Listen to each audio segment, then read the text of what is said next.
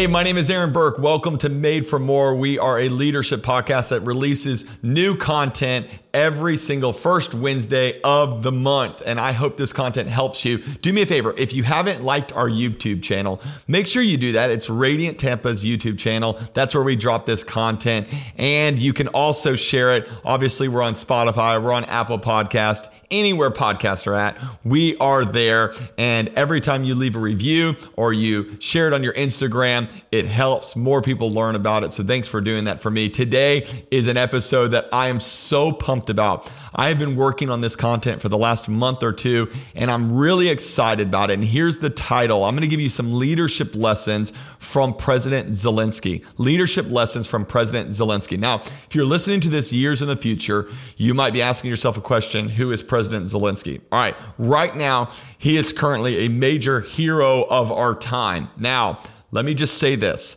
Um, I don't know what's going to happen in the future. I don't know his character. I don't know what's going to come out in the future about him.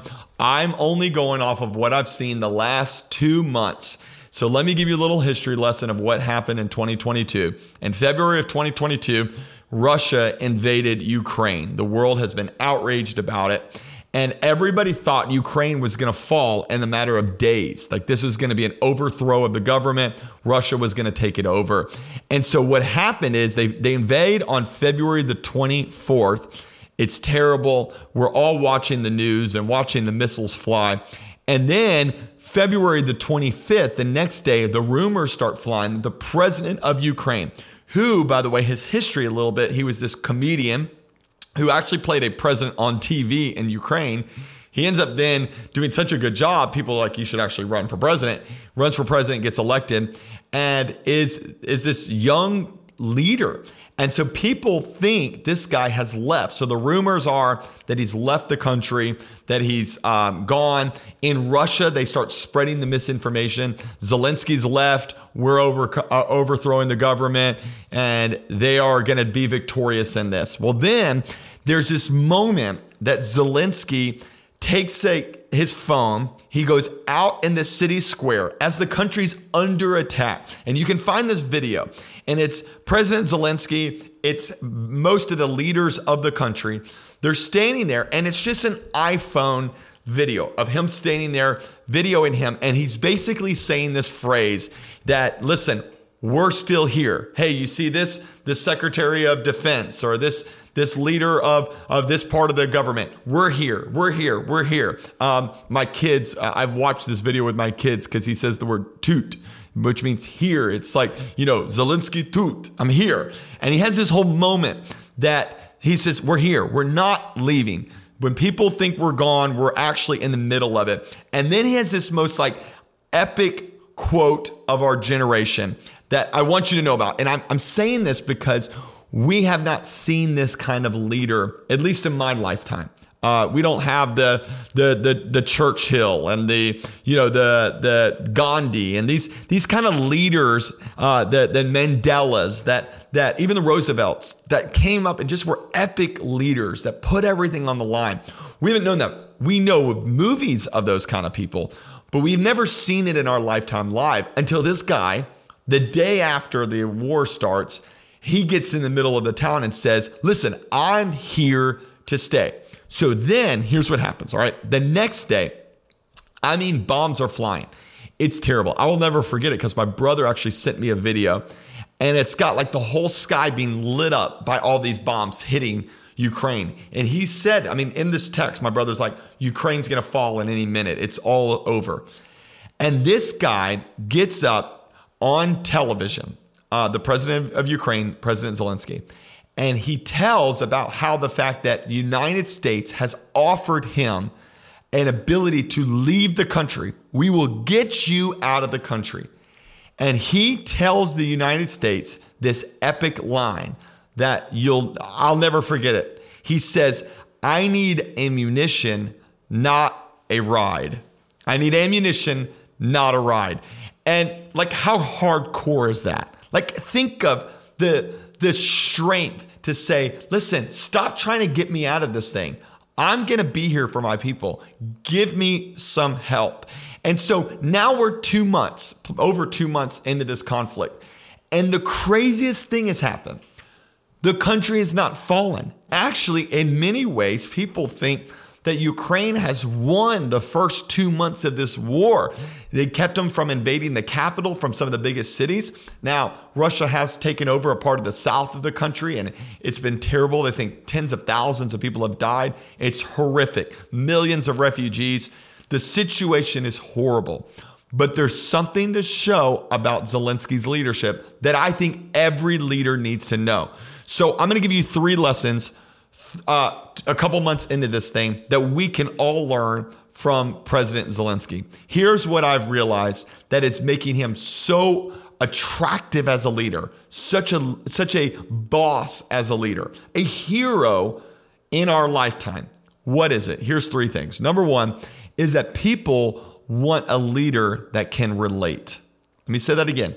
People want a leader that can relate. The days of the leader sitting in an ivory tower somewhere, or in some office somewhere, or some executive office somewhere, and not getting their hands dirty, not feeling the pain of what they're going through is over. We don't want to serve somebody or work for somebody who doesn't feel the pain that we are going through. And Zelensky stayed in the battle. I mean, his own family, they would ask him about his family, and he would say statements like, I haven't seen my kids in weeks. What was he saying? Hey, I'm experiencing what all of my people are experiencing right now. Listen, that doesn't mean we can't have moments of celebration. When your people are celebrating, you celebrate. When your people are suffering, you suffer along with them.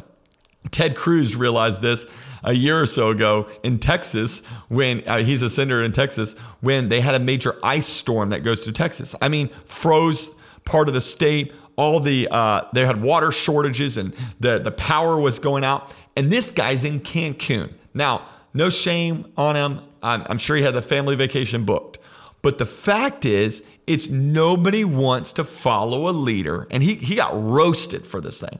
Nobody wants to follow a leader who is not relating to their current pain.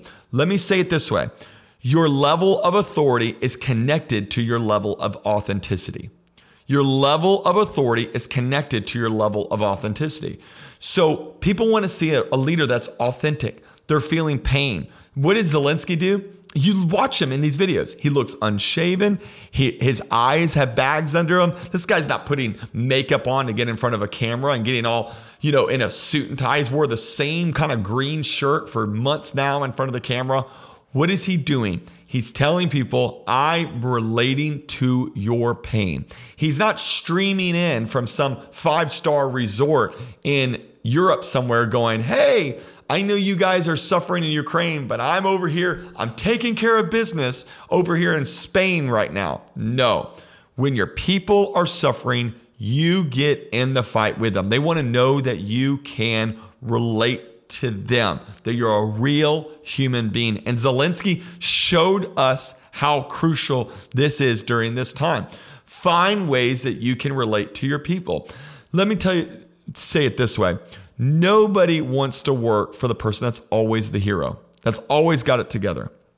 Show how you struggle at times. Uh, one of the best preaching advices that was given to me for all the pastors that are listening is don't ever don't don't always preach with your life acting like it's got it all together. Like, oh, I've got this issue taken care of. I've got it all solved. No, some of the best communicators out there to, today it's this self-deprecating. It's this idea of going man i'm struggling. I'm i'm i'm barely getting by. Also people need to know that you're a human. One of the best at this in the world i think is joyce meyer. She is a uh, a preacher. She's been preaching for a long time longer than i've been alive and when she communicates it's so interesting because she's always talking about she'll talk about offense and she's not giving some story about how she was offended 30 years ago. She's giving a story how she dealt with offense like last week. And man, I just couldn't get over how this happened to me at the grocery store. And I'm sitting there going, this is so relatable. This is a person that I want to listen to.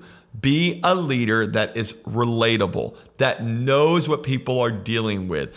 Know how much gas is right now. People are dealing with that. Okay. Know how much a gallon of milk is. If you can't connect with the average person, you are out of touch. And gone are the days where people respect out of touch leaders. So every everybody wants to follow a leader that can relate. Here's the second one.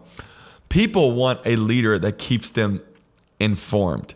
People want a leader that'll keep them informed. This was a brilliant move on Zelensky's part. When Russia's attacking and trying to close them all off, Zelensky goes to social media and he talks right to the people. He actually had multiple moments talking right to the people of Russia. Why? Because his job was to be a consistent voice in the midst of chaos. Leaders have to be more available during times of crisis. When you're in a time of crisis, don't speak less, speak more when COVID happened, um, right when the pandemic broke out, we were making it a point that every week we're going to be in front of our congregation. We, we did it twice a week for the first month or two. We're going to do a prayer night on Wednesday night, and we're going to do a Sunday service on Sunday morning. Even though we're not meeting in person, we're going to stay in front of the people. Why? People need leadership in times of crisis. So, good leaders keep people informed. Zelensky, at least two months in, every night has had a, a uh, video press conference every single night. What is he doing? He's keeping his people informed. He's telling them where the attacks are going, what's happening with food, what the humanitarian situation is like. He's going above and beyond. You could say, Well, I pay people to do that. They can talk to the employees for me. Let me tell you, when you're at a place where leadership is needed, you need to step up and be the person to over communicate. I would always rather over communicate than under communicate. People will not follow a leader that keeps them wondering. Let me say that again. People will not follow a leader that keeps them wondering. Let them be straight with them. Keep them informed. Let them know how they're doing. Let them know what's happening. I've realized that when I let people in on what's going on, they want to be in on what's going on. Let me say that again. When I let them in on what's going on, they want to be in on what's going on. So you want to create buy in. Well, if you want to create buy in, let them hear what's happening. And your job as a leader is to constantly keep your people informed, keep them updated on what is happening, and watch how more people will follow you because you're a leader that's not keeping them wondering. Zelensky has done an incredible job at this, speaking right to the people. Here's the third one, and I need you to hear this one because not only do people want a leader that they can relate to, they want a leader that can keep them informed, but thirdly, people want a leader that fights for them. And Zelensky has done this incredibly. During this whole time, just so you know a little bit of the history, it's that Basically, the world has left Ukraine to fight Russia on their own. Why?